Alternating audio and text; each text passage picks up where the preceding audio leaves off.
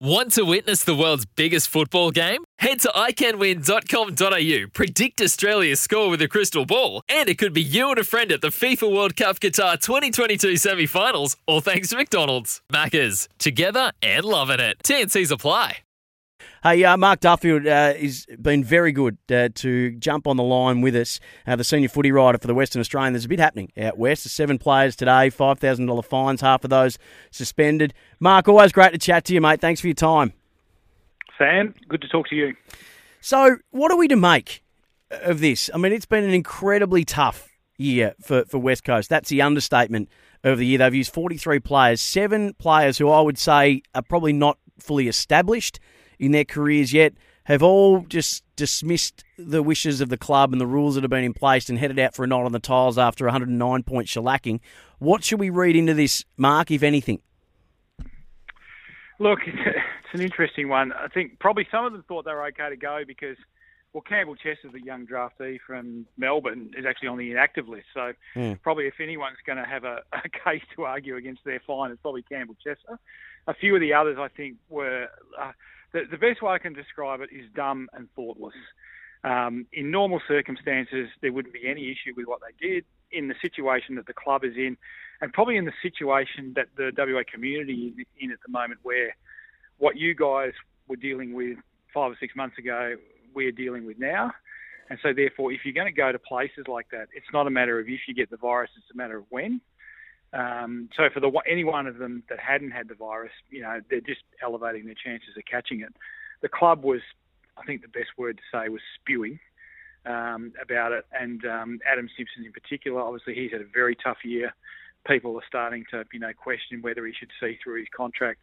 Um, so to be put in that situation where he has to go to Brisbane to play the second best team in the competition with 20 fit players, um, he was uh, he was not happy, and he didn't have to go because he caught it as well. So it was um, uh, every time West Coast sees light at the end of the tunnel this year, it's just another oncoming train, unfortunately.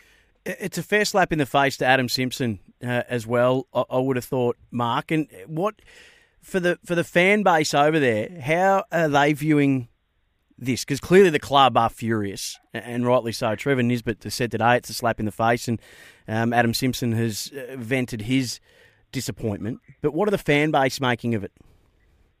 There, there's often split um, in these issues with West Coast fans because West Coast fans, uh, given the club's record over you know 20 odd 30 years, is they're they're one of the more entitled fan bases in the AFL. You know, they, they kind of think you know rock up, play finals, you know, win a flag every seven or eight years. That's sort of how they view the AFL. Um, so there's there's people who think that it's just completely unacceptable the way they're playing, and therefore this behaviour is even more unacceptable. There's other people who you know they could do whatever they like, and basically they would still support them. There's the the Eagles probably have 60% of the market in Perth. Um, so they have very strong support, and a lot of a lot of that is blind support. I'm, I remember when we were writing stories about the the off-field shenanigans of that player group, you know, going back in the the mid noughties, um, sort of 05, 06, around there, 07. Um, we were we were getting absolutely smashed by about 75% of the correspondence coming in because people just thought, you know, these are the Eagles, this is our team. You, you're not allowed to do that. Mm. You know, you're not allowed to question them. So there's a lot of people who think, oh, give them a break. They're just trying to be normal young men. Um, there's a lot of people are saying, well, this is more evidence that the club's off the rails. So it's a bit of a there's a bit of a schism there. Um, I think, to me, I'm a great believer that you're a good team with a strong culture when you've got enough good players, and once you run out of good players, and everything falls apart. And I think that's what's happened with West Coast. I think their good players have gotten old. They're not durable anymore. They're not putting enough good players on the park who've had good preparations every week, and therefore they're getting hammered.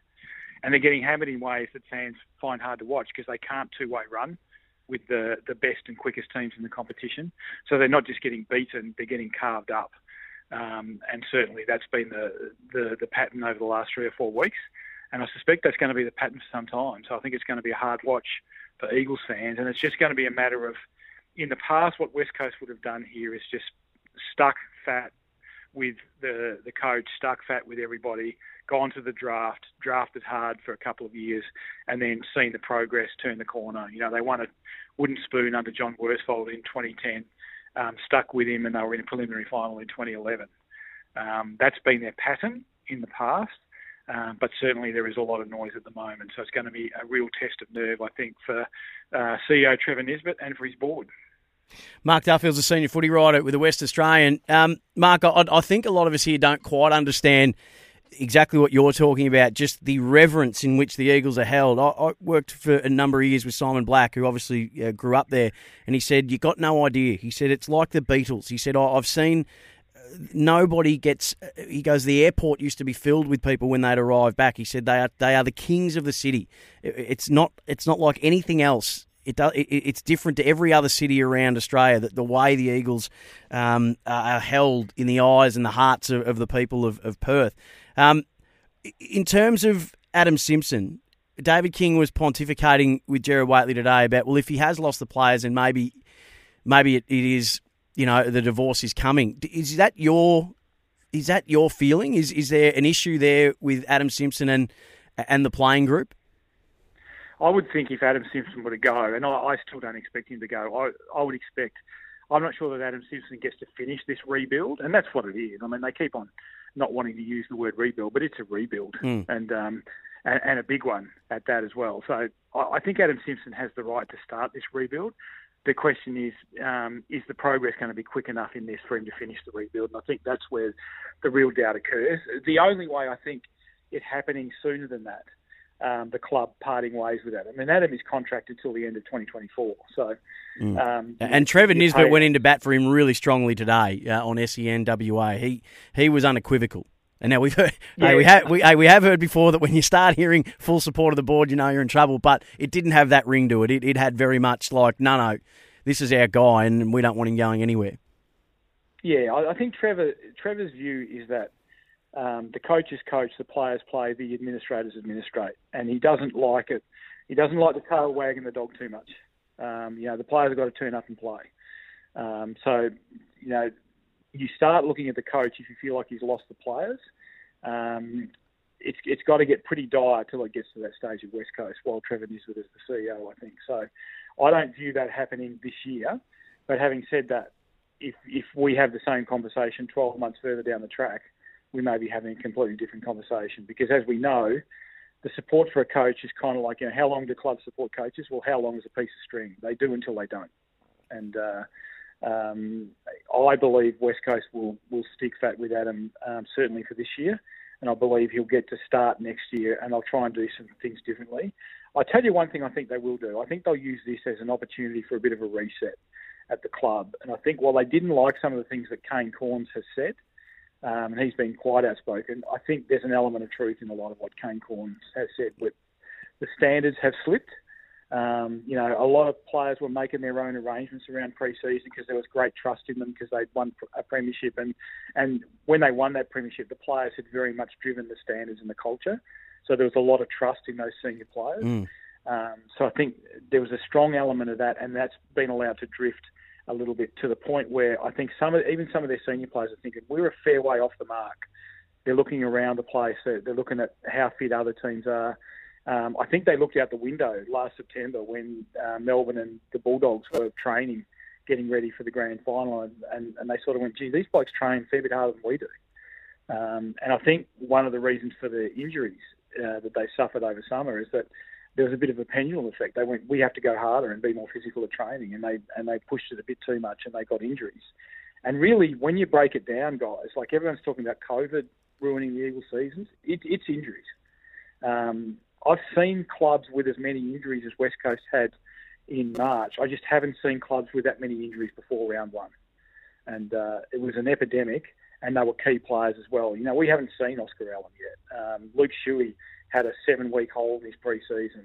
Uh, Jack Darling, obviously, because of the uh, vaccination reticence, you know, had a seven-week hold in his pre-season, etc., etc., etc. It was just important, experienced player after important, experienced player, either absent um, because in Jack's case of uh, uh, vaccination uncertainty, or in other players' cases because they were just injured.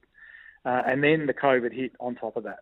And um, so uh, that's the problem for them. And that's why I feel they'll treat some of this as a bit of an anomaly and they'll go through another summer and see how they're placed this time next year. If they're placed like this this time next year, then I reckon we're having a different conversation. It's an incredible fall from grace, though, Mark, isn't it? When you think of that that unlikely premiership in 2018, when you know no Gaff and no Naitanui, which you, you you would have thought, no, no, they they can't win. And there was a, I think there was a couple more missing as well. They can't they can't win without them, and they do. And then they get those guys back, and then they just make finals. I think it was a fifth year after, and then they just clung, uh, they just hung on in 2020, and Collingwood then went over and beat them over there, and no one gave Collingwood a chance, and it was a thriller of a game. But it, it's been a really sharp fall, and I don't think anyone could have seen it coming from outside. Could you see signs of it happening? Um, look, so that's a really good question because I, I think the 2018 flag is one of the great flags.